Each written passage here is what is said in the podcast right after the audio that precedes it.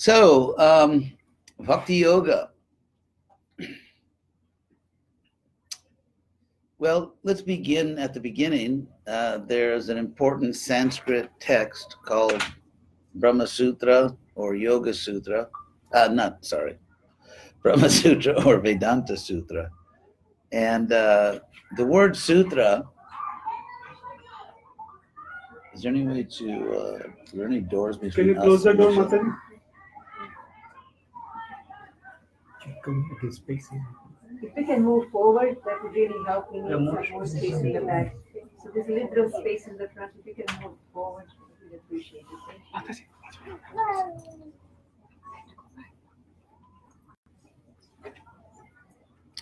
So the word sutra in Sanskrit means thread, and it is cognate with, that means in terms of historical linguistics. Everyone, please turn your phones off. I actually turned my phone off this time. Yeah, so please don't text or receive or make phone calls or also no medical emergencies during the talk. So uh, we have the English word uh, suture, like when they stitch you, or even the, the word sew, to sew, you know, like sewing. That's all related to the Sanskrit word sutra, which means a thread. And uh, Krishna uses the word thread in the Gita, in a few places actually. For example, Krishna says that um, Aham sarvasya prabhava, I'm the source of everything.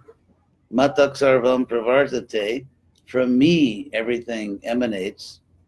And uh, actually, I'm thinking of another verse where he says, everything is resting on me. Sutre mani ganaiva, just like pearls are. What? Oh, yeah. Matak parataram nanya kinchadasti dhananjaya. Mai sarvamidam protam this word proton that everything is actually resting on me or almost like uh, yeah everything is resting on me i won't go into the technical points uh, everything's resting on me a sutre mani ganaiva like pearls on a thread. So if you think of this analogy of pearls on a thread uh, you actually can't see the thread but everything is resting on the thread. So in the same way we may not see krishna at the present time but everything is resting on krishna. That's the example he gives. So there is a genre of literature, there's a kind of literature in Sanskrit, Vedic literature, which is sutra literature. And there are many sutras. There's Brahma Sutra, Vedanta Sutra, there's Mimamsaka Sutras. And these sutras are books that just give the essence. In fact, they're so brief and so condensed that it's hard to understand what they're talking about some of the time. And so therefore you need commentaries. So it's just giving the essence in as few words as possible. Uh, so the most famous sutra literature is called Brahma Sutras or Vedanta Sutras. And they begin with the statement, Atato Brahma Jigyasa.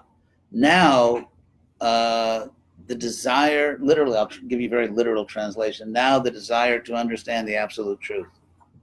The idea is there's many relative truths. Like, for example, as you all know, Harrisburg is the capital of Pennsylvania, something that's probably very important to all of us. Anyway, just kidding. so, um, if something sounds crazy, it's probably a joke. so, the idea is that we know all kinds of, we have all kinds of information about this world, but there was a time when Harrisburg was not the capital of Pennsylvania. There's a time when there was no Pennsylvania. And there will come a time in the future when, you know, inevitably by the laws of nature, there won't be a Pennsylvania. And so it's a temporary fact. Uh, however, there are some facts that are always true, they're eternal truth. And that is really what we are concerned with. What is always true? Uh, and so the reason we're concerned with this is because we are always true. We always exist.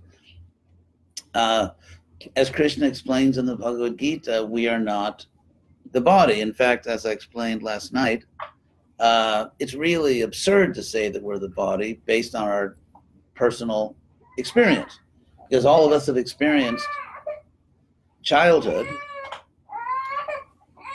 Actually, I gave her first grades this morning. I think I think she's demanding more now. She's uh, renegotiating her contract. So.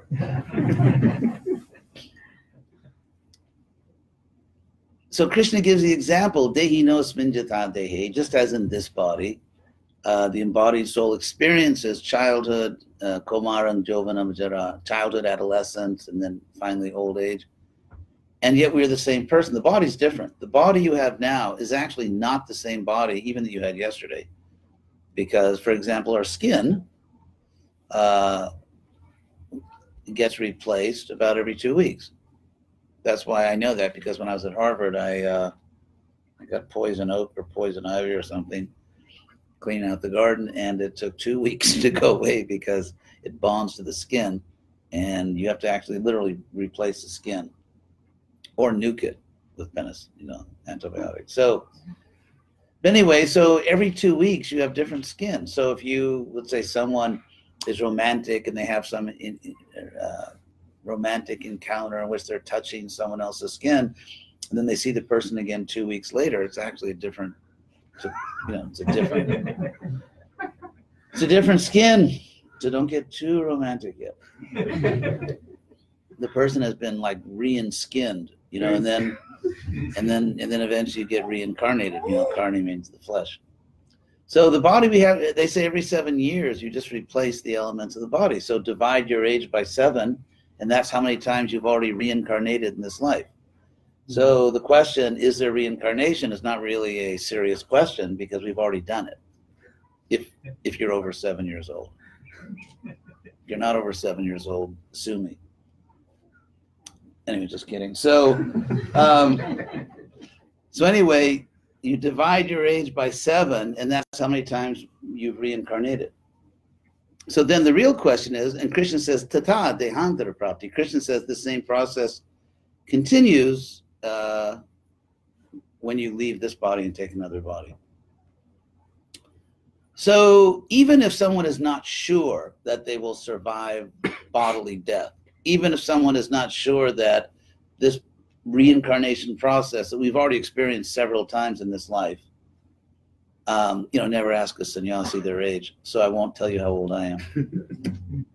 but since we've already experienced reincarnation so many times, then the question is, um, does this continue at the time of death?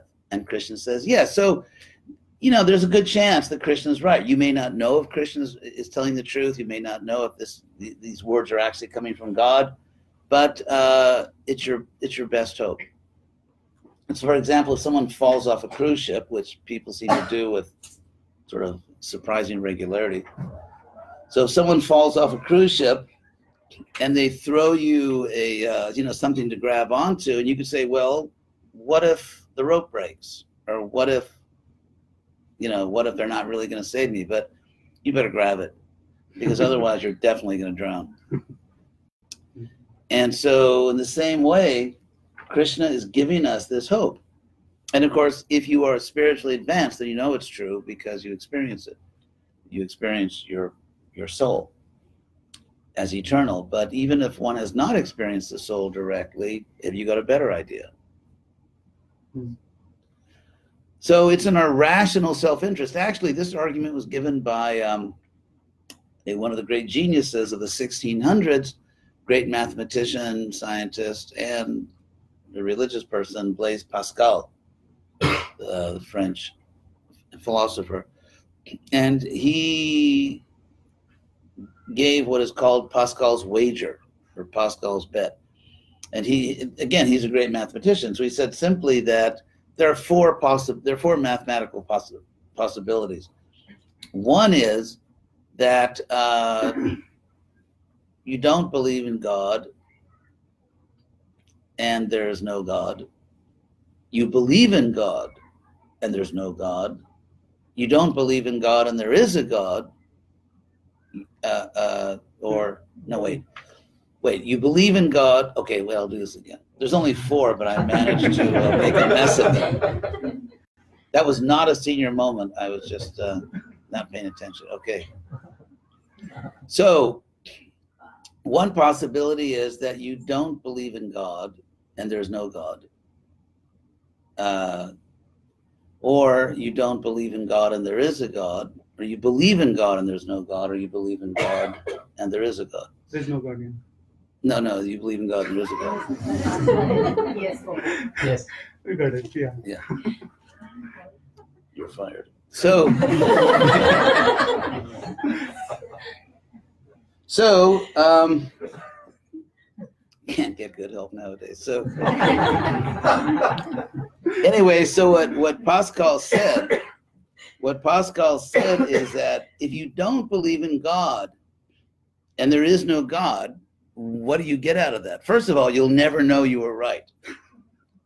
Because if there's no God, no one is omniscient. If no one's omniscient, no one knows if God exists or not. That's why atheism is sort of a, you know, it's a philosophical loser. Because if you're right, you'll never know it. So, so if you don't believe in God and there's no God, studies show that even like let's say social science studies show it's not going to improve your life. You'll never know if you're right. If you don't believe in God, uh, wait, if if you don't believe in God, and well, let me do it this way: if you believe in God and there's no God, we'll contrast. Let- Let's say first you don't believe in God and and and and there's no God, or what if you believe in God and there's no God? In other words, you got it wrong. You don't know you're wrong, but actually you're wrong. So in that case, what the science shows is you'll still probably have a better life. Because there's all these studies that show that, you know, people that believe and pray, they often recover better or more quickly from diseases. They tend to be happier, they have better marriages on average. And so, so there's all kinds of apparent benefits in believing in God, even if you're wrong. Now, if you don't believe in God and there is a God, you really stepped in it, so to speak. of course, this is coming from the Christian perspective, eternal hell and other sort of crazy ideas.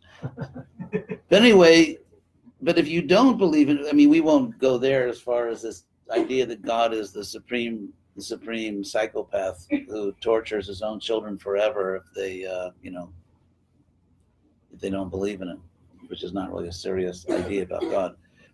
But let's say, apart from that kind of, uh, you know, sort of theological terrorism, let's say that, um, let's say you don't believe in God, and there is a God, and let's say God is not jealous, he's not angry, he's kind of emotionally balanced. then still, if you don't believe in God and there is God, you lost the, the, the greatest possible opportunity. You lost the greatest possible opportunity. You, you, you lost. So, and if you believe in God and there is a God, actually, then of course, obviously, you know, you win the lottery, sort of the existential lottery. And uh, you get these supreme benefits. So Pascal said, if you don't believe in God, either it does nothing for you or you really mess up. Those are the two possibilities no gain or huge loss.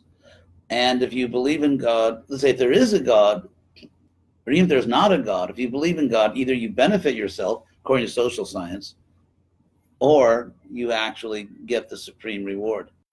So he said it's actually in your rational self interest. It's in your rational self interest to believe in God.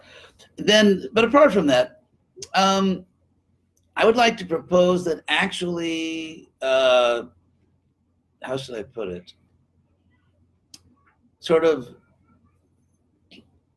atheism or atheism is actually a rejection of philosophy. I'd like to explain what I mean by that. Because, I mean, the typical argument given, I guess this is where we're going tonight. I just, I didn't plan this, but maybe we're going to do a little more philosophy. If, if this is so much philosophy and you were here, you came to the program last night, you can't take any more philosophy, than, you know, run for the door and call 911. So, Oh, you can turn them off on when you get out. So, um, because human reason of course, means you, you try to understand the truth. If, if someone had no interest in the truth, you know, they actually might vote for a certain person for president. But anyway, never mind that.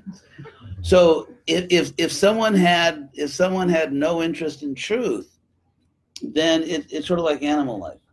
I mean, if you think of human progress, if you think of cavemen, I mean, uh, you know, we really don't know if there were cavemen. I mean, obviously, people took advantage of caves because when it rains, you want a good cave. And if you light a fire in the cave because, you know, you have kind of cave walls around you, you can get warm and you can get shelter and protection from certain types of animals, especially the big ones that don't fit in the cave. And we know that people, their cave drawings, you know, around the world, we find these very, very ancient cave drawings go back many, many, many thousands of years.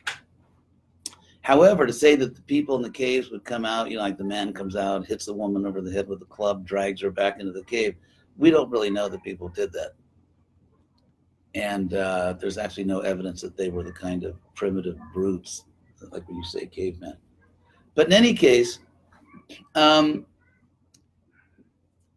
if you didn't have the desire if you didn't have the des- because yogis also live in caves by the way so you could have people who are in the highest possible state of consciousness and they're also cavemen or cave women. So but that trying to understand the truth is sort of what distinguishes a human being from an animal.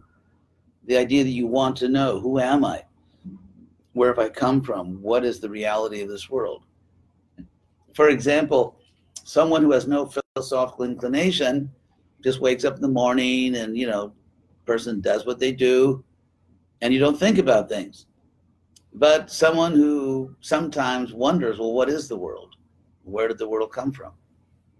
And why am i in the world at all?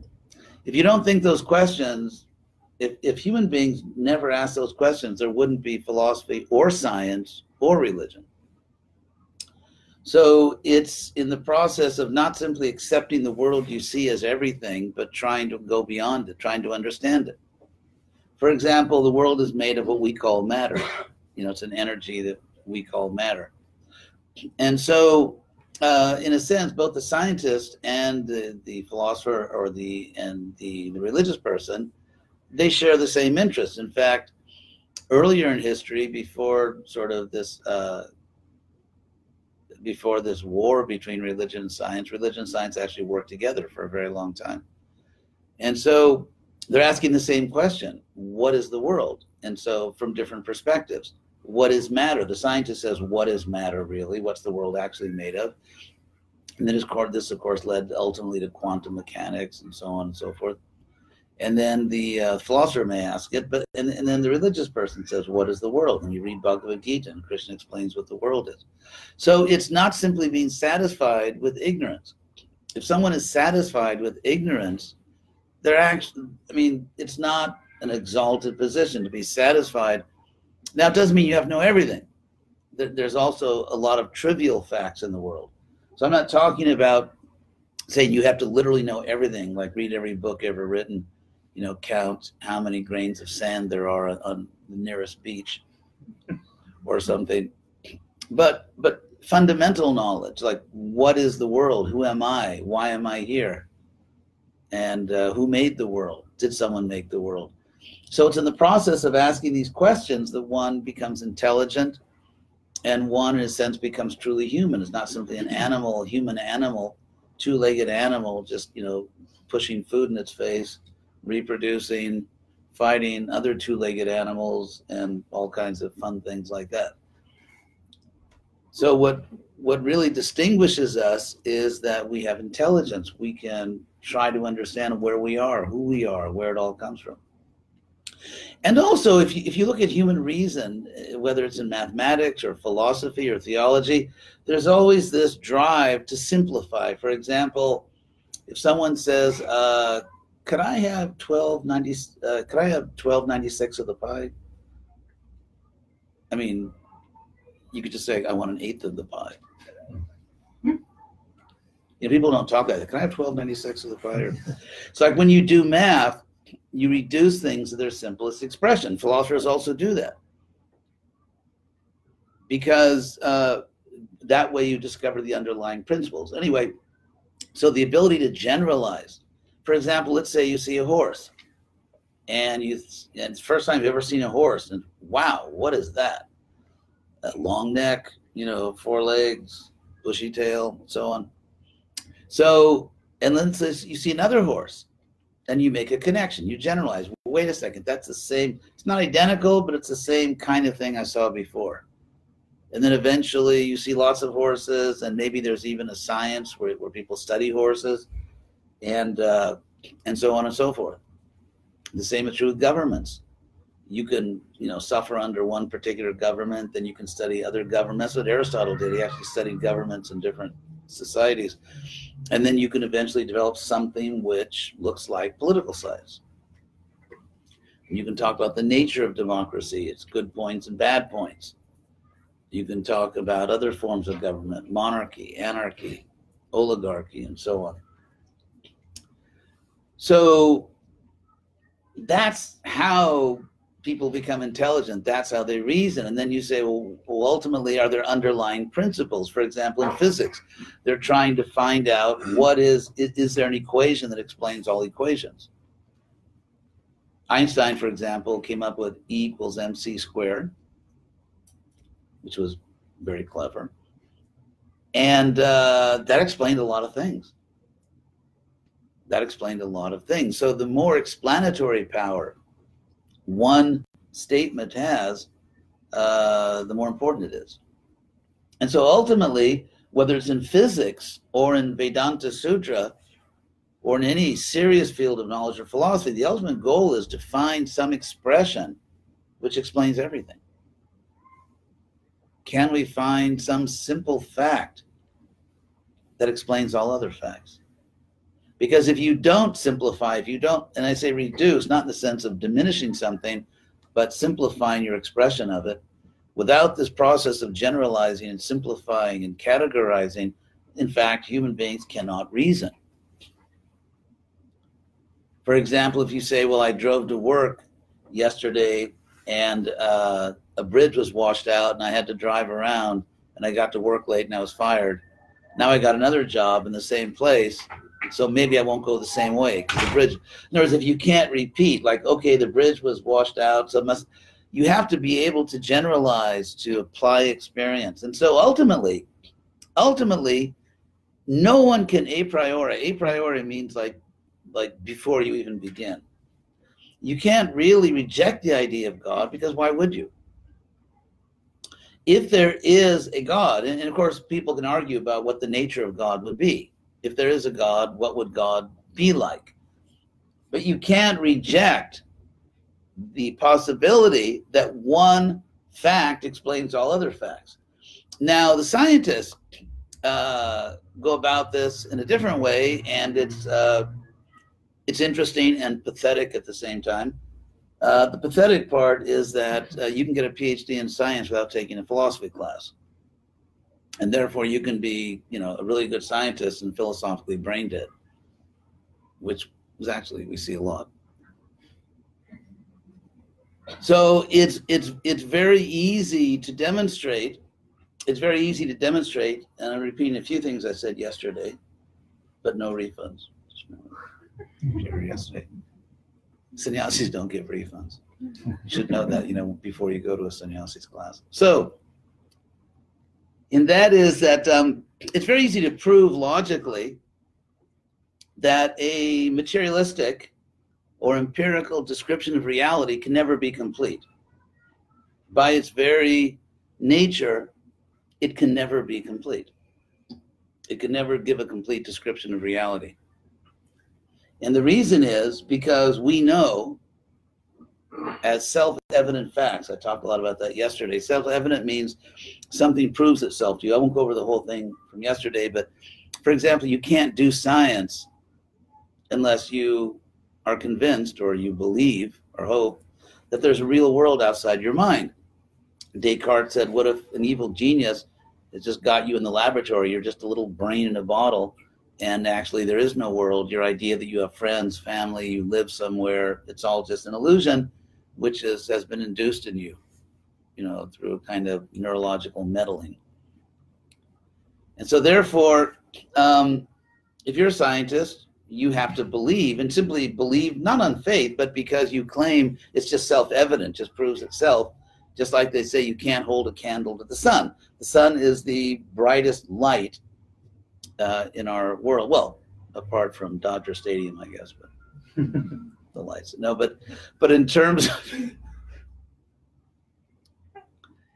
anyway, um, so there's but the sun is so bright. The sun is so bright that you can't hold something else up to the sun to illumine it. It's self luminous. The sun reveals itself. You cannot reveal the sun by shining some other light on it.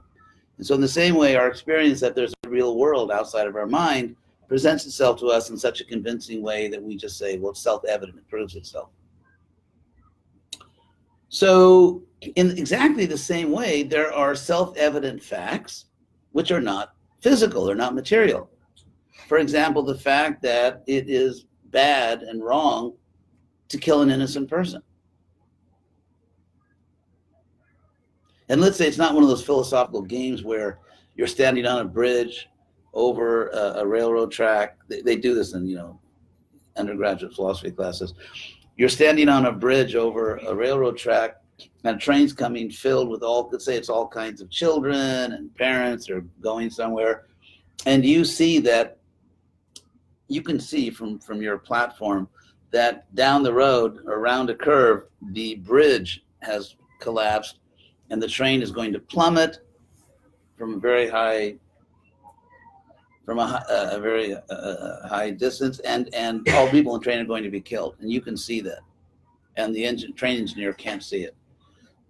And the trains and they're the only way to save all those people and it, it so it so happens there's a man standing next to you on the platform who is sort of like amazingly fat. It's like this really big guy. And he maybe weighs like 400 pounds something but somehow or other the way he sort of leaned over you could actually push him onto the track. You could actually do that. You could push him onto the track. He's going to die but you're going to save hundreds of lives. So you push him. anyway, uh, rather than go into that whole discussion, since this is not an undergraduate philosophy class, but the reason I mention that is there are times when you do something which ordinarily would be considered evil or wrong, but the circumstances somehow make it necessary. Like, for example, let's say you look at your neighbor's house and you see it, it's on fire, and you know that there's some children in the house. The parents are gone, and uh, so you basically you just break the windows down, you kick in the door, you grab the children, and you and, and you and you take them out of the house. Now, let's say there's no fire in the house, and you break the windows and kick down the door and take all the children. You know, you're going to be in jail for a very long time. So so there are special circumstances. But let's say, therefore, I'm giving a non-controversial case. Let's say a case where someone kills a child and there are no extenuating circumstances, not like that somehow by some crazy set of circumstances, by killing a child, a million lives were saved. There's nothing like that. It's just with no benefit for anyone, someone just kills a child. Now, we know that that's wrong. And in fact, we do not simply believe that it's wrong, we know that it's wrong. To the extent that we are capable of knowing anything, to the extent that we are made in such a way that we are capable of knowing anything, we know that's wrong. And we know that it's wrong just as well as we know that there's a real world outside our minds. So there are certain moral truths, such as, for example, it is wrong to cause significant harm to innocent people. And the more significant the harm and the more innocent the person, of course, the greater the evil. So we know that. We know it as surely as we know that there's a real world. And therefore, we live in a bi-dimensional universe. We live in a universe that is both physical and metaphysical. Now, if you believe that there are no objective metaphysical truths, then you could, for example, let's say we, obviously have a serious environmental problem and on the earth, that can be solved very easily. And that is very large scale genocide. Because from the point from the scientific point of view, if there if nothing is true except empirical truth, so-called truths, then since right and wrong are not empirical facts, you can't you can never empirically prove that something is morally right or wrong. In fact, the very idea is absurd. There's, I mean, it, it, it's a meaningless statement. It's like saying, it's like saying, uh, I just saw a round square. There's no such thing. If someone talks about a round square, it just means they don't understand English very well, or they're crazy, or bad joke, or something. because the words round square or square circle are actually meaningless. They don't mean anything in English. And so, um,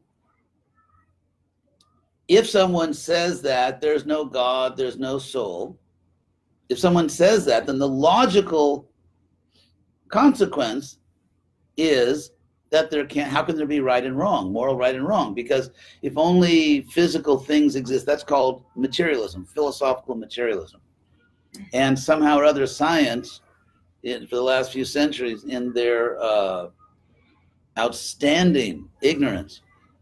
Uh, they have propagated the illusion which many scientists are now rebelling against. By the way there's actually a revolution intellectual revolution going on in the world of science. It's growing.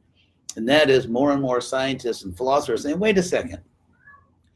Philosophical materialism is not the natural or the necessary worldview to do science. You don't have to be a philosophical materialist to do great science. And most of the greatest scientists in history were not atheists. But still, if you take this seriously, if you say that uh, that nothing exists except physical things, which you can't prove, of course, because that claim can't be empirically proved. So if the statement is true, it's false which means it's nonsense. But in any case, if someone believes that there's nothing except uh, physical things, then you then there's no such thing as morality.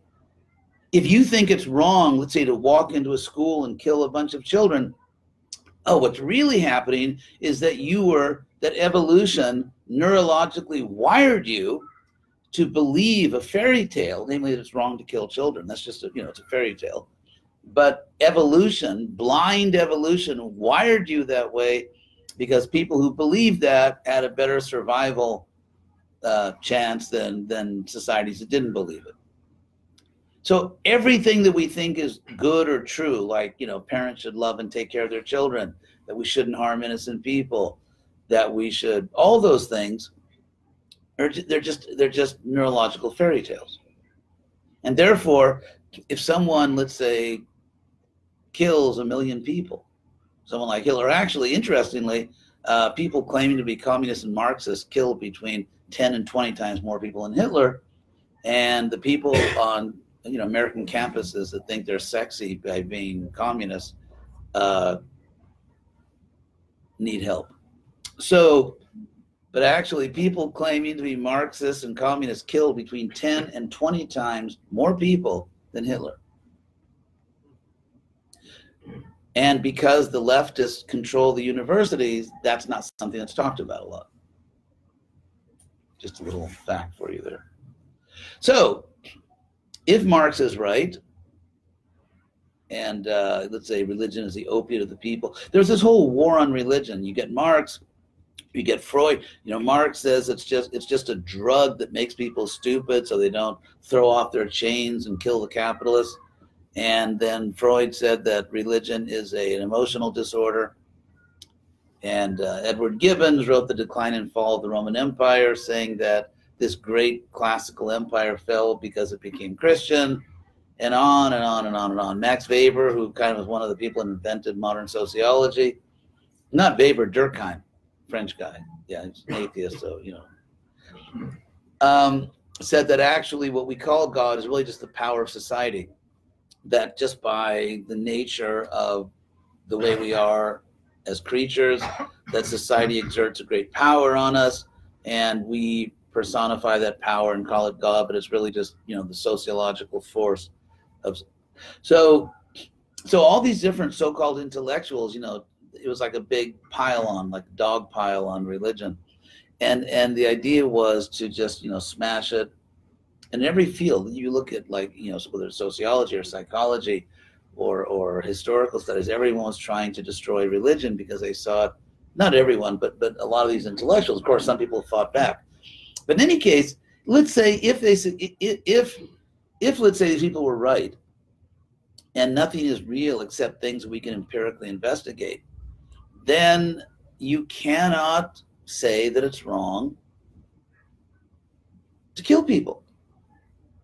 Animals kill each other, and, and therefore it's no no no coincidence that probably the most famous fan of Hitler, someone who just thought, I mean, um, Darwin. Someone said Darwin's right, and this is a great idea, and we should we should we need applied Darwinism. It was Adolf Hitler. Hitler was one of the biggest fans of Darwin. And when Hitler started his, you know, racial cleansing, uh, he thought Hitler, in his, you know, extremely sick mind, he thought he was carrying out a scientific, social Darwinian project. And actually, even people in England, I mean, the idea was if you take Darwin seriously, and it's it's not about God. Of course, Darwin was an atheist. He couldn't be because his wife was really into the church, and you know, yes, dear, okay. And so Darwin was actually on the church board. He was actually one of the people on the church board because he didn't want trouble at home. and uh, and he actually wasn't just a declared atheist, but but he was used in that way. And so so if Darwin's right, and if philosophical materialism is right, and sort of like, you know, that materialistic science is right, then the best way to solve the environmental crisis is just to kill maybe, oh, you know, why why do things by half measures? Why don't we say six billion people? You know, if we kill six billion people, which would be, you know, it would take a little time, but we have, you know, we have amazing technologies now. So uh, basically, the environmental crisis would end immediately. And if you're a philosophical materialist, you cannot say that's bad. You can't use words like bad if you're using it in a moral sense. You can say uh, he's a pretty bad baseball player because he strikes out all the time. But you can just be talking about someone's performance. But in terms of moral good and evil, you cannot say that massive genocide is morally wrong. You can't say that rape is wrong. You can't say, I mean, nothing is wrong because there's no such thing as wrong because wrong is a metaphysical value and uh, there's nothing but, but dead matter. There's nothing but matter. And so you cannot say it's wrong. You have forfeited your right if, if you claim to be a rational human being, you have forfeited your right to declare that anything is morally good or bad. And so, um, fortunately, that's not, all that's is.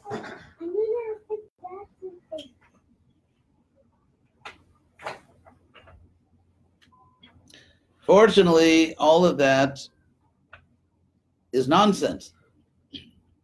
And um, and and and no one really believes it. I mean, you take this, you know, this uh, puffed up scientist who's a materialist, and you know, mess with his children, and and and you know, you find out very quickly what hypocrite he is. So, who actually believes that nothing is right or wrong, nothing is morally good or bad? Who actually believes that, other than psychotics? And therefore, this philosophical materialism is just nothing but foolishness, hypocrisy, and uh, it's, you know it's the, it's the price we pay for not requiring uh, people getting PhDs in science to take philosophy classes. So again, we live in a we, we live in a bi-dimensional universe. We know that some things are really good and bad as deeply as we know anything. If you say that we don't know it, then you're basically coming up with a type of universal skepticism. You're claiming that we actually don't know anything. And there are people that say that. There are these postmodern uh, disasters who who claim that uh, you know there's no it's, it's the war on objectivity. And these people massively contradict themselves and don't even know it. For example they say there's this, I, I was really astonished. There's, there's one guy passed away now. His name was richard rorty and there's others who was a postmodern philosopher. And i saw again i said last night i saw these interviews with him on, on youtube you know where he's explaining his philosophy. And he was a philosopher at these, you know, famous universities. He was a very famous philosopher. And he was saying there are no great truths. But that is a great truth. and so it's just, I mean, how could someone who's just babbling nonsense get a job at a university? Because he's French. Actually, he wasn't French. It's like So, although that was a, a nice try, though. he, was in, he was in the French school of philosophy. Yeah. So the French, the French have exported so many destructive ideas from their country elsewhere, but then they're not held to account for it. no, no, they're not Oh, Hitler held them to account. The French. Yeah, but not because of their philosophy. So it's because you know there's the percentage of blonde French persons was too low. So anyway, so getting back to the point here. Um, so if you understand that there is a metaphysical dimension in the universe, if you understand that there is a metaphysical dimension to the universe, and then you have to start asking questions like, how could that be true? How could it be the case that there are objective metaphysical facts? And of course, ultimately, so therefore, getting back to my original claim that uh, philosophical materialism or, or empirical science can never, by definition, can never give a complete description of reality because the very rules of science do not allow them to speak about metaphysical things. Because the, the ground rules, that's a foul ball in science. I mean, you can't talk about it. And ultimately, you can't affirm or deny it. Science depends on observation and uh, you know controlled experiments.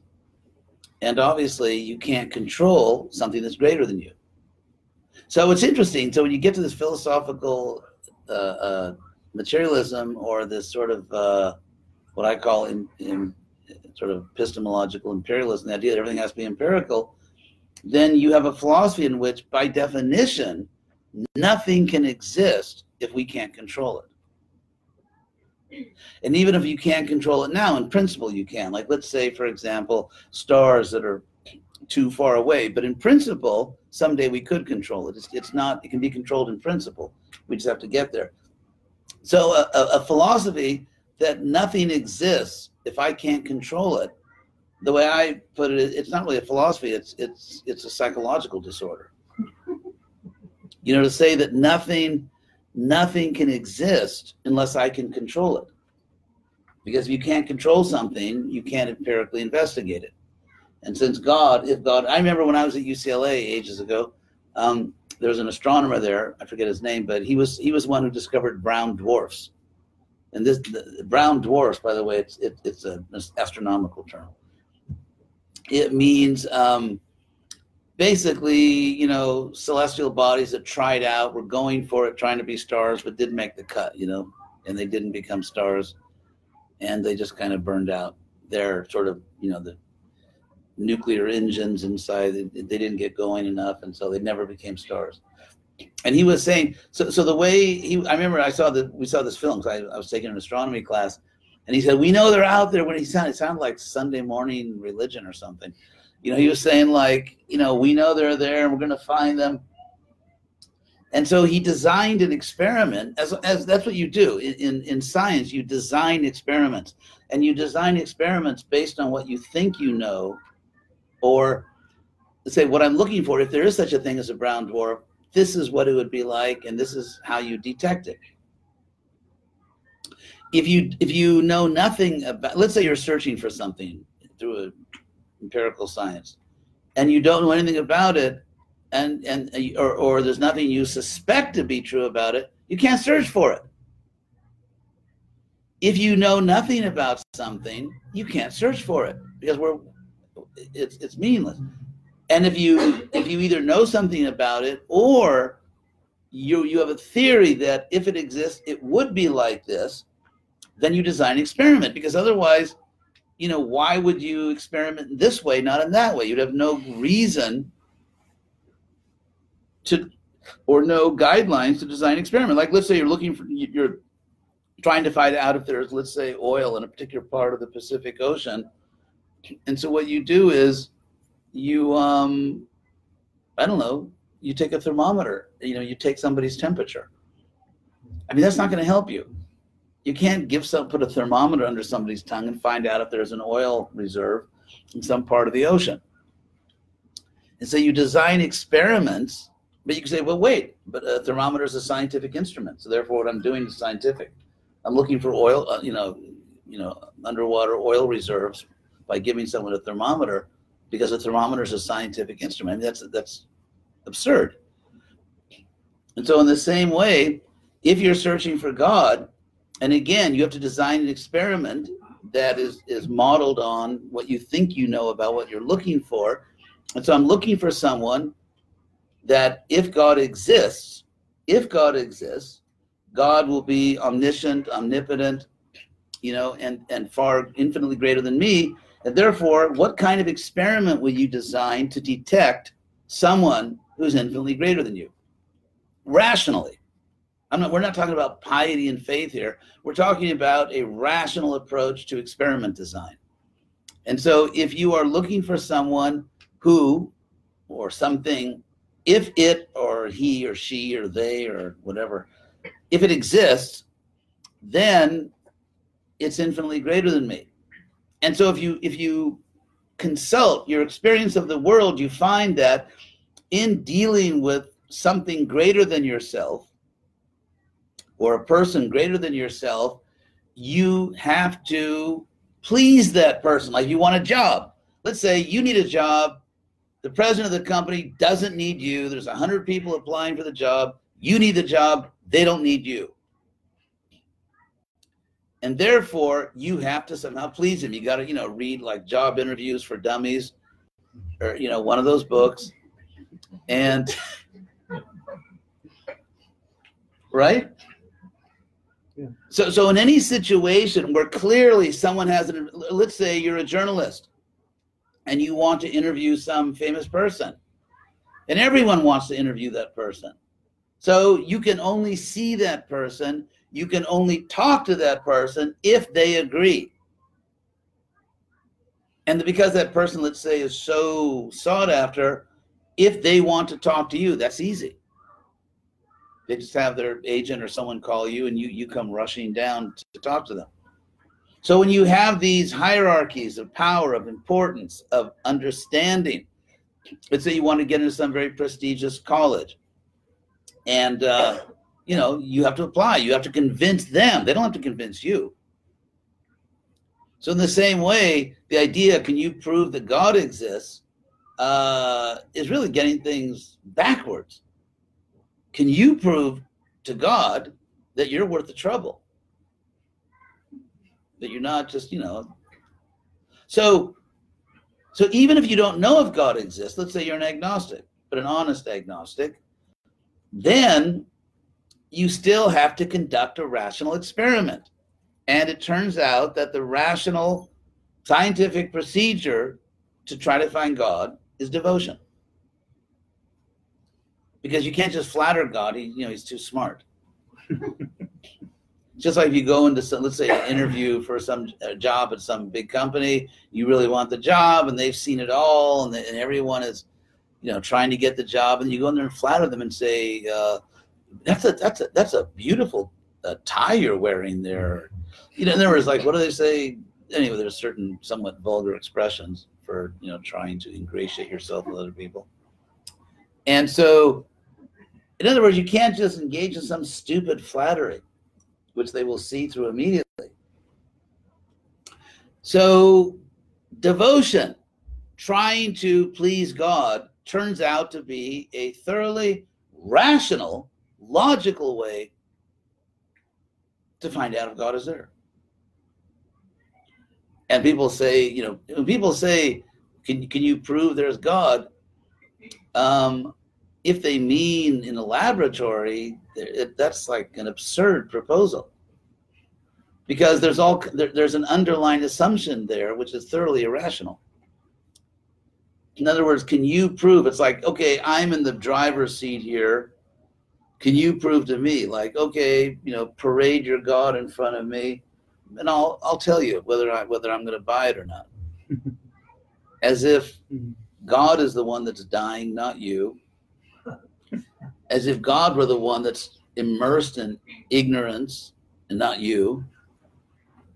As if, you know, there's some significant advantage to God to be so lucky as to get your belief. And so it, it's really that, whole approach, you know, prove God to me. Then it, it's like, let's say I say to someone, okay, uh, you think that you've really proved some new scientific principle? Prove it to me. And the person says, do you know very much about science? Nope. If I write some equations here, do you understand them? Nope. But prove it to me. I mean, I mean, look at how the academic world works. Look how the scientific world works. Scientists prove things by their scientists, not to Joe the plumber, if there actually is a Joe the plumber. There must be. There must be actually thousands and thousands of plumbers in this country named Joe. But so that's why. In other words, who do you prove it to? For example, I remember when I took an astronomy class, that same astronomy class in our textbook. Uh, when Einstein discovered some of his relativity principles, he was being interviewed by a reporter for the New York Times. No, actually, the, the reporter was interviewing the head of the Royal Astronomy Society, like the highest scientific body for astronomy in, in the UK. And the reporter said, Can you explain Einstein's discovery in a way that my readers can understand? And the scientist said, Nope, can't do it. No can do. Because, I mean, maybe he could have, but he just, in other words, Einstein had to prove to other scientists, not to unqualified people. So if you say, prove God to me, there's an underlying assumption. There's an implicit assumption in the statement, prove God to me, which is that I'm qualified to evaluate a proof of God. And now, is that the case? And then you could ask the question, you know, what qualifies someone to to see God? What's the qualification? So anyway, um, now getting back to Bhakti Yoga, that was the topic, right? That was just a brief preface. So I should be done by very, very early tomorrow morning. And so, um, just kidding. Just kidding. So if you think about bhakti yoga, yoga means, I mean, it has many related meanings in Sanskrit. It also means process. A process and can mean specifically a spiritual process. So um, bhakti, devotion, a systematic process or a practice of devotion turns out to be a scientific, a rational way to try to understand God. Because if, if you look at this world, I mean, the world, if you look at, let's say, the evolutionary ladder, the chain of being, as they used to call it, and never mind, you know, how all these creatures got there, guided, unguided evolution. But the point is, if you look at different levels of living beings, what we find is that the more evolved a being is, uh, the more personal. For example, if you say, "Yeah, I've got to, uh, I've got a, a pet worm," he has an amazing personality.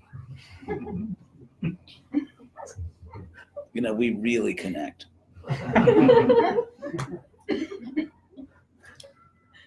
or yeah, I've got this charming E. coli that, that moved in with us. So there's it, it, if you look at different creatures, the more the more advanced they become, the more neurologically complex, the more they exhibit personality. People do love their dogs often, and some people even love cats, which is shows you know powers of human empathy. so obviously or cows i mean people that actually work with cows or bulls they always say they have they have amazing personality i've talked to many people not just you know devotees of krishna who have actually worked on farms worked with sheep or just mammals advanced mammals including cows. And, and they say they're all different. They all have their own personalities. And then we get to human beings uh, you know it, it becomes even more complex. So so if you see this this uh, vector where the more evolved a creature is, the more personal. If you're talking about the supreme being, the natural conclusion would be infinitely personal. Also, so that's one point. A second point is if God is ultimately impersonal, or if the source of everything is impersonal, why do we have a creation? Why is there a creation with so many personal conscious beings? Because if, if, if the ultimate source is not personal, then the ultimate source never wanted to create the world because you know motives and desires are symptoms of person personality so did god was it just sort of like an involuntary divine burp and you know now there's a world so i mean how could there be a world if god is impersonal or if the source is impersonal why would a non-person create and does, is that even a meaningful use of language to say that something impersonal creates? What does that even mean? So, just as empiricism, fanatical empiricism, I should say, can never give a complete description of reality, an impersonal spiritualism can never completely describe what we know to be true about reality namely that it's filled with personal consciousness, that we have personal consciousness, feelings, desires, and so on. And impersonal simply cannot explain reality. And so the best theory in science or philosophy or anything else or history is the one that has the most explanatory power. And the explanatory power of empiricism is very low. The explanatory power of impersonal spiritualism is not much better. And so, because it, it's a principle of logic that a cause uh, is somehow present in an effect. That's a principle of logic. For example, let's say you're driving your car, there's a fender bender, as they say, and you know, unless it's on some super highway, you're not supposed to move the cars. So when the insurance people come out, they look at the skid marks, they examine the cars, you know, where's the damage, what was the point of impact, angle of impact, et cetera, et cetera, et cetera and because their attempt to find out who is at fault in an accident is based on the assumption the assumption that the cause is present in the effect and the same thing let's say let's say you're doing uh, medical research and you're trying to find a cure for some disease you again make that same assumption that the cause is present in the effect.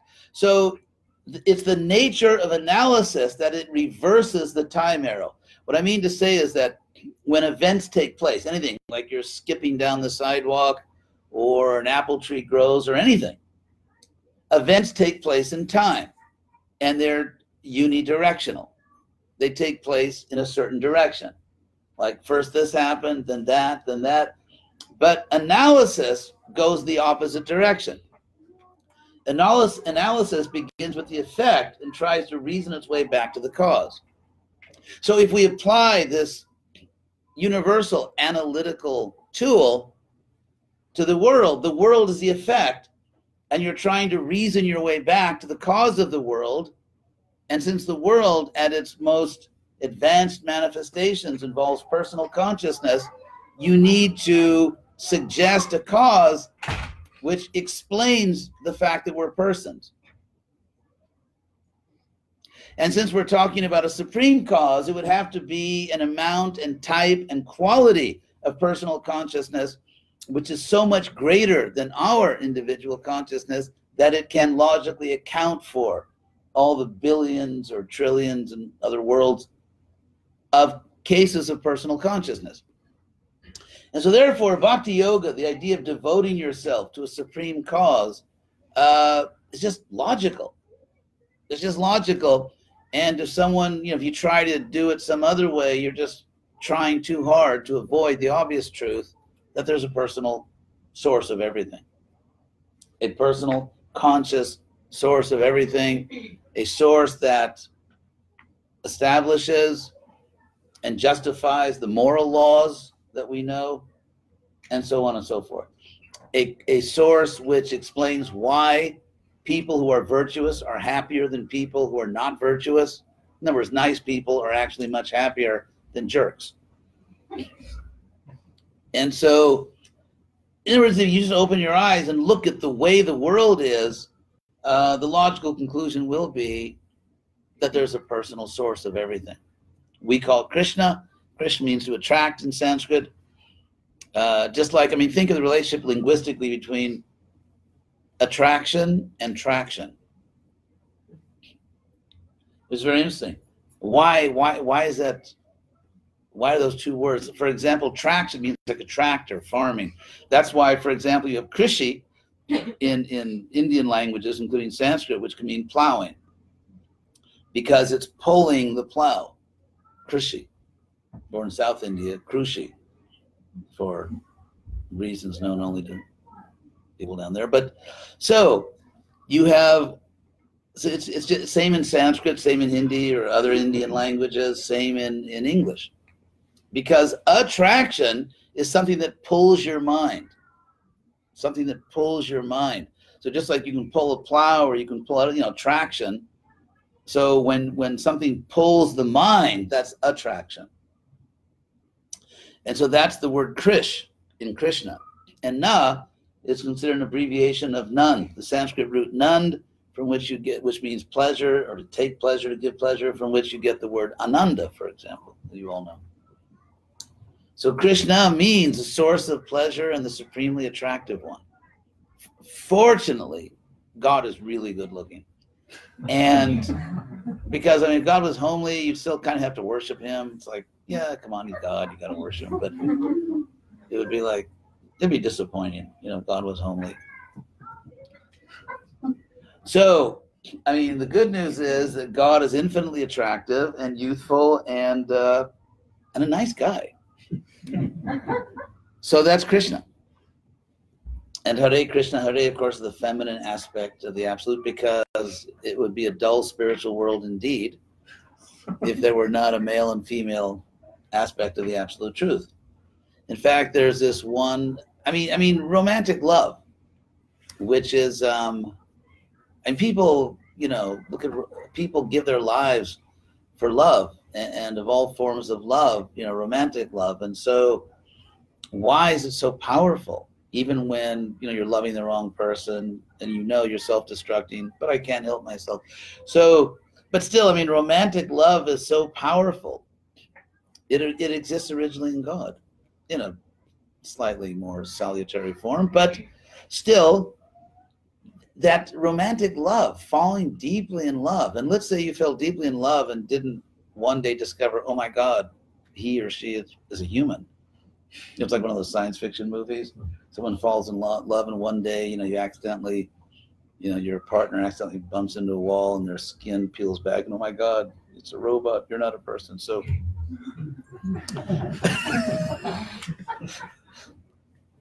or maybe it's even an alien, you know, disguised as a human. It's like, for some reason, Hollywood often makes aliens, even if they're very intelligent, reptilian, like reptiles. It's a real weak point in Hollywood.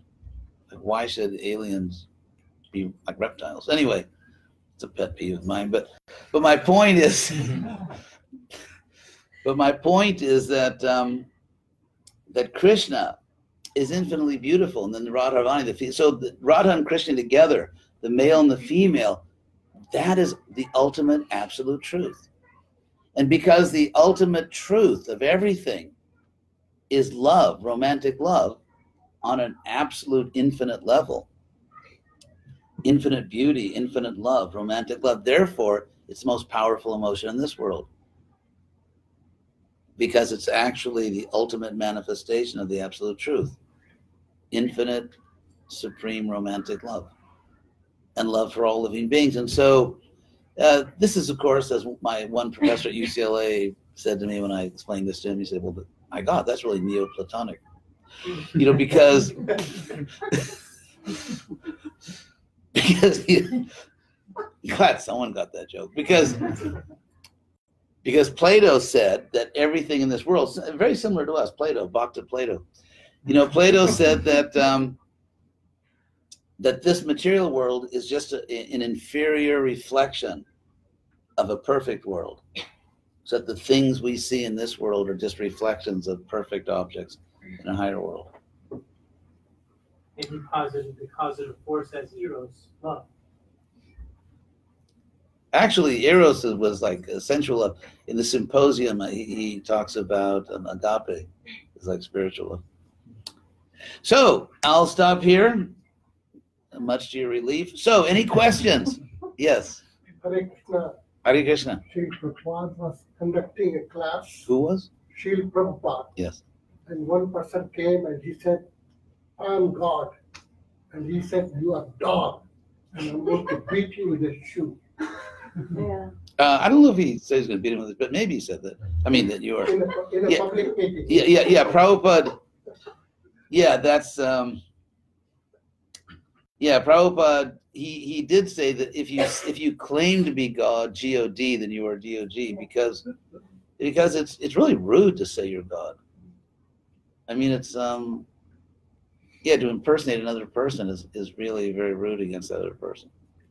I don't know if he said I'm going to beat you with a shoe. Prabhupada never, to the best of my knowledge, never actually threatened to personally beat anyone with shoes, but um, but he, he did express strong Well, views you on this. used to say that uh, Vedanta, you know, I'll break your teeth, you know, Vedanta. yeah he didn't again he didn't threaten to actually break someone's teeth. He, he was giving a different example but he was talking about vedanta. Vedanta means toothless. So he was joking. It was like a little play on words. Vedanta vedanta. From the sanskrit danta that's where we get words like dental obviously. So any other questions? It just feels that the prerequisite is humility, though, even to approach or even to even to take that step. Yeah, let me repeat that. Yeah, this uh, lady said that it seems that, that humility is a prerequisite to even approach God or take that step. Yes, yeah, to take even that step. So that's Yeah. like huge factor where yes, I feel that that's the main thing what's lacking in many of the people. Like they may be even understanding there is an ultimate truth, but even to accept to take a position where I don't know and I need to look into what is that I don't know. yes. That also can be such a huge challenge. Yes, actually, Socrates said that um, at his trial, which is described in the um, the, the apology, that um, well, th- there was an island. There was a Greek island called uh, Delphi, and there was an oracle there, um, a priestess, actually, a priestess uh, for the god Apollo. And people would go there and ask questions from all over the Greek world. People would go there and ask questions, and then the the priestess would channel Apollo, and then and then and then give the answer. And so apparently, in one such occasion, the uh, the oracle declared that the wisest man in Athens was Socrates. And so Socrates at his trial, which he's defending himself, he said, Well, I don't know, you know, how I'm the wisest man in Athens. Maybe it's only for this reason. Because I know what I don't know. And very few people do. And so it is that. And and actually humility just means you're not crazy. Because if you consider how tiny we are, you just like did you know you get like some supreme photographing drone or something. You know, it's like the typical thing where, let's you're staying out in the field, and we're looking at a, a you know a, a, a, a picture of you, and then and then the it pans back and back, and then you see that you're just you know how tiny you are, and then we see the whole planet, and then we see the galaxy, and it's just so to be humble just means you're not crazy. There's actually a picture of uh, from a Voyager mission of the Earth as a tiny dot bathed in a beam of sunlight taken from outside the solar system. Yeah. So coming to that point of how tiny we are. Yeah. Yeah, we are we are really infinitesimal, like infinitely small.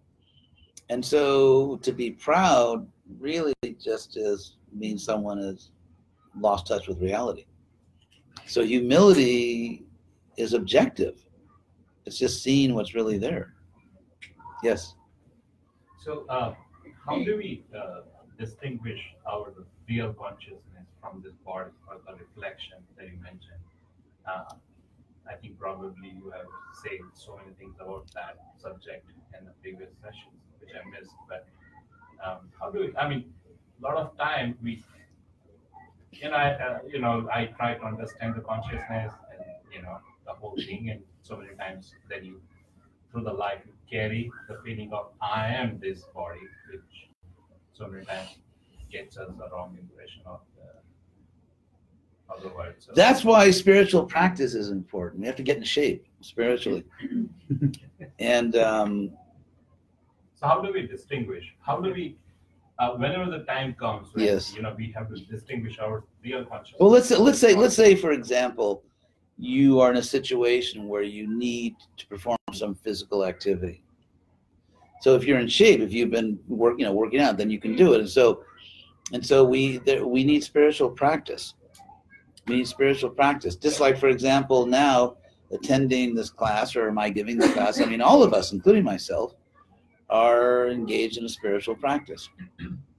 You know, maybe you know outwardly I'm the speaker, but still I'm, you know, all of us are just together. We are discussing and uh, meditating on spiritual knowledge.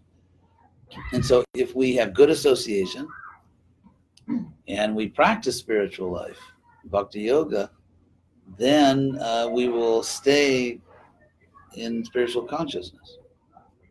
So, yeah, we need to practice. Yes. Would you say that what you were talking about in the first half of the lecture, till you said you arrived at Bhakti Yoga, was basically that uh, science has its limitations because our intelligence has limitations. Science, the, the frontiers of science are Well, but but it's beyond that. Science has limitations. I mean, for that reason, as you said, but also because by its own ground rules, by its own ground rules, its own because science limits itself. Actually, they cheat in the sense that, I mean, science is supposed to be controlled experiment, observation, you know, a, a, a, a, conclusion that other scientists can repeat. You know, they can repeat your experiment. They can also get that result. It's supposed to be that. But when they are defending philosophical materialism, they cheat. For example, take uh, the Big Bang. I mean, let's say there was something like a what? it's a theory. it's a theory. And let's say something like that, because I mean, even if you accept our knowledge that Mahavishnu creates the universes and then they expand, then that's also consistent with Big Bang Theory. But so we're not against the idea of an expanding universe, it's described in our literature. The point of materialism is they say it happened by itself. That's not science, that's philosophy.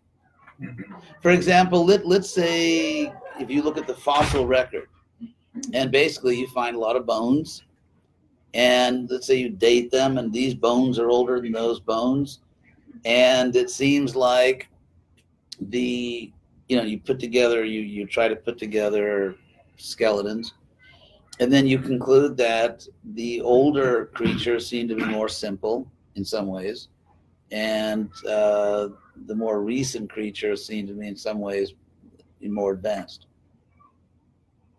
That's science.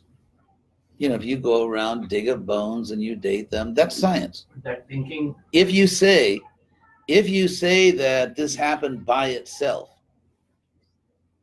this happened by itself, no one intervened, there was no intelligence brought into the system, that's not science, that's philosophy.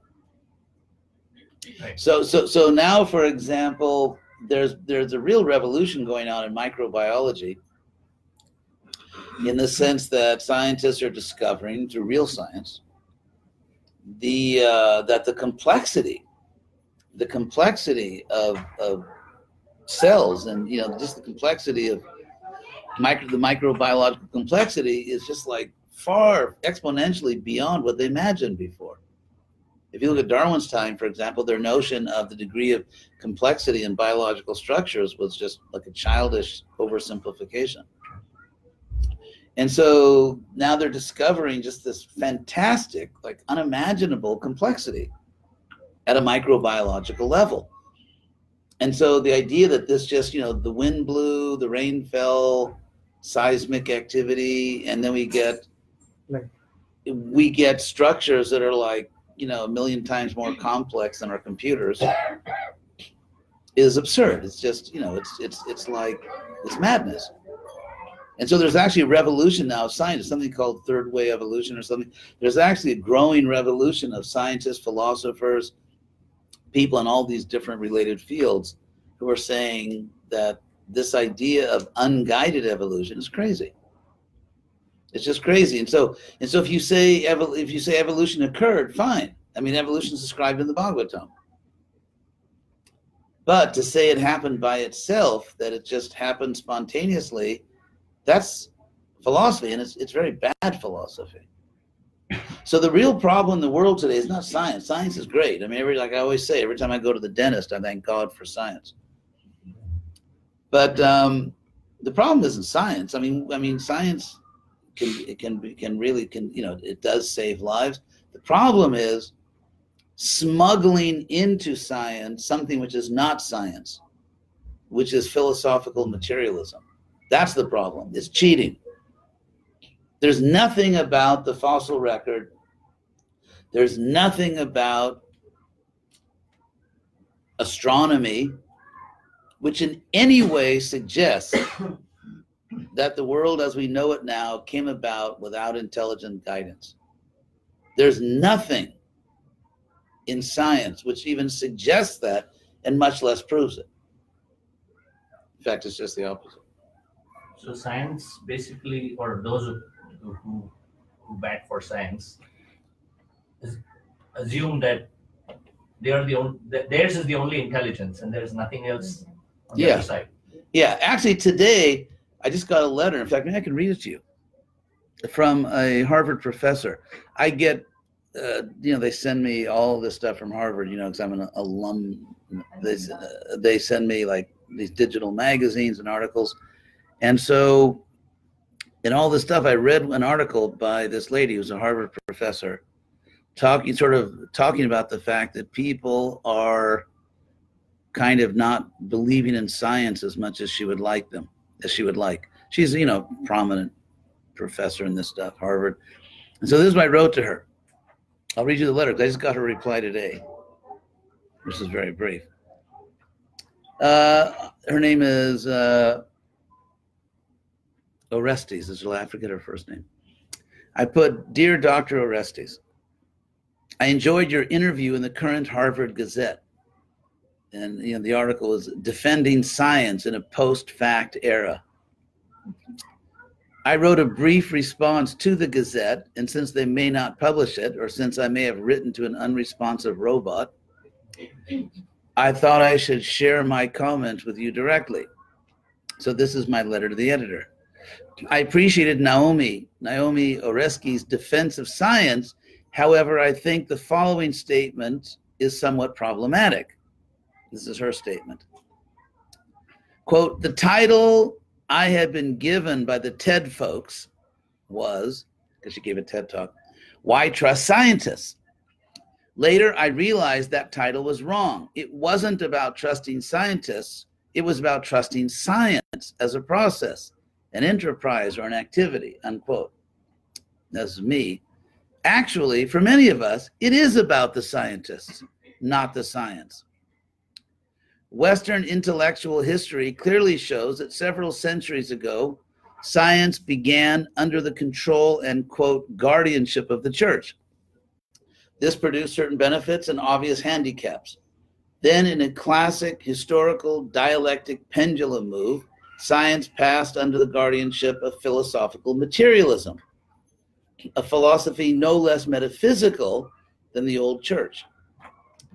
If scientists would lay off the materialist metaphysics and just do science, many of us would trust, trust scientists more. I realize that most scientists just do their job and do not preach materialism, but there are enough preachers in science to tarnish the enterprise in the minds of many. I won't even go into confirmation bias and other secular human problems that plague all fields of knowledge. Best wishes, and I told her, you know, from Harvard, blah, blah. That's in Harvard, you always like to say what your highest degree was and what year you went. So and she just wrote back, funny, it's got a letter today, very short. And she just said, fair enough, exclamation point. and then she wrote, sorry for the delay in replying. November got away from me. So that was it. Fair enough. so, I mean, she's a sort of a leading authority on history of science and all that stuff. And she said, fair enough. So the points I'm making are fair. Fair points. I like how you distinguish between the utility of science, which is a way of observing things in great detail and making conclusions based on that, because we have a limited perceptual range. Yeah, and, and, and actually sometimes the presuppositions create the conclusions. Yeah, we want to look at things within that range of perception. And, and devotion leads, I believe, the devotion leads us to re transcending our mere perceptions, our physical perceptions, so that we can actually apprehend a source greater than us. We can feel. Yeah, it. of course. We yeah, of course. To, to, to understand Krishna, we have to go beyond the empirical. But so yeah, I think I mean when science creates, let's say, nuclear weapons, I'm not such a science fan. But um, you know, but scientists does a million good things. Just doesn't know. They, they do a lot of good things, and you know, there's a lot of science for which I'm very grateful. I mean, sincerely grateful, because science has probably saved my life, probably saved all of our lives in different ways. Science has, um, you know, relieved all of us of a lot of pain and suffering. So, I mean, I, I feel genuine gratitude. I mean, I really am grateful for a lot of science. And, and not just for myself, for you know the, the billions of people have, have been relieved from suffering and pain in so many ways. So I'm not at, at all anti-science. I, I like knowledge, but um, they just have to knock it off because they're they're pretty bad at philosophy. They don't know what they're talking about, and they should just do the science, give us the science, and not pretend they're philosophers and not promote materialism, which actually destroys the very basis of a moral society and therefore increases dramatically the probability that science will be used for evil. So they're actually acting in a way which threatens the world by trying to undermine people's certitude about legitimate moral concerns. I'm sure you're familiar with Cat's Cradle by Kurt Vonnegut. I actually never read Kurt Vonnegut. Oh, but there's a it's it's about science and the scientist in the book who's created a substance called Ice Nine, and once they release it, it will freeze the entire planet in a massive chain reaction in theory. And they're about to release it to see if that actually works. Well, that's nice. And an, an ethicist says, to the Yeah, I mean, I mean, the, the the evil scientist is a stock figure in Hollywood and in many books. You know, there's sometimes a scientist saves the world, but a lot of times, you know, it's like the evil scientist. It, it's just it's it's a standard figure in Hollywood. You know, the evil scientist or the naive scientist, like some, like what is it? Uh, invaders. What was it? Uh, Mars attacks. Probably the funniest example of that. But um, yeah, but but the, but the evil scientist is a standard figure in in Hollywood. And Vonnegut confronts him and puts in the mouth of the evil scientist. Science knows no sin. Yeah, yeah. As science. So I think we'll stop here for now. It's getting a little late, but thank you all very much. And uh,